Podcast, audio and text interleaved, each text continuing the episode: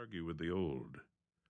He began to run the final stretch to the four story tenement where his mama and papa lived.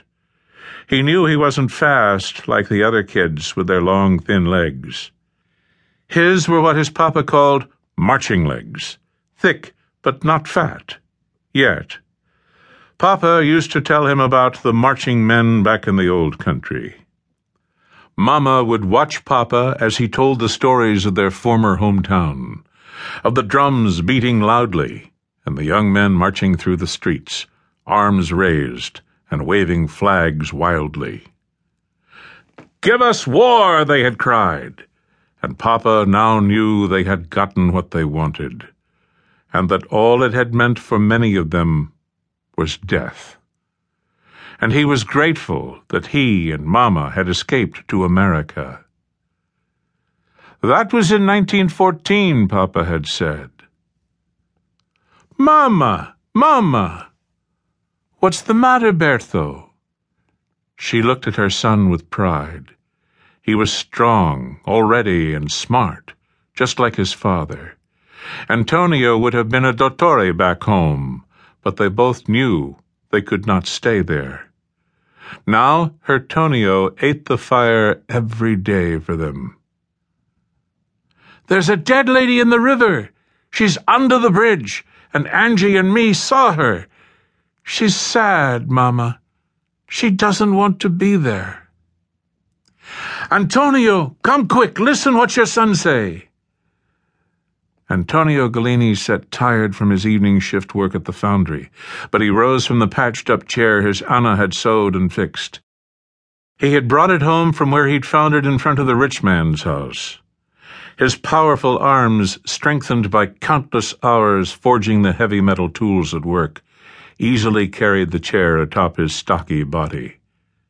Que cosa, cara mia?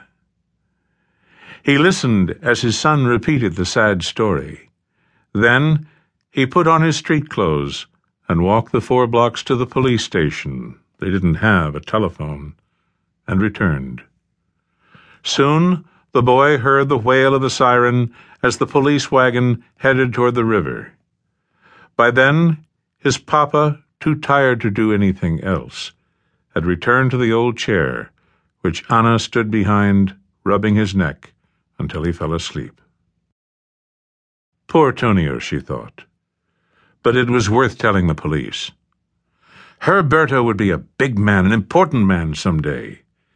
He would live in a big house. He wouldn't live like this. She smiled at her son. Already he looked like his papa when they first met. She handed him the last apple from the bare table as he ran outside again. But he wasn't going to play. He made a beeline for the police station, where he knew they would take the dead lady. That's where the dottores would examine her and try to find out what hurt her.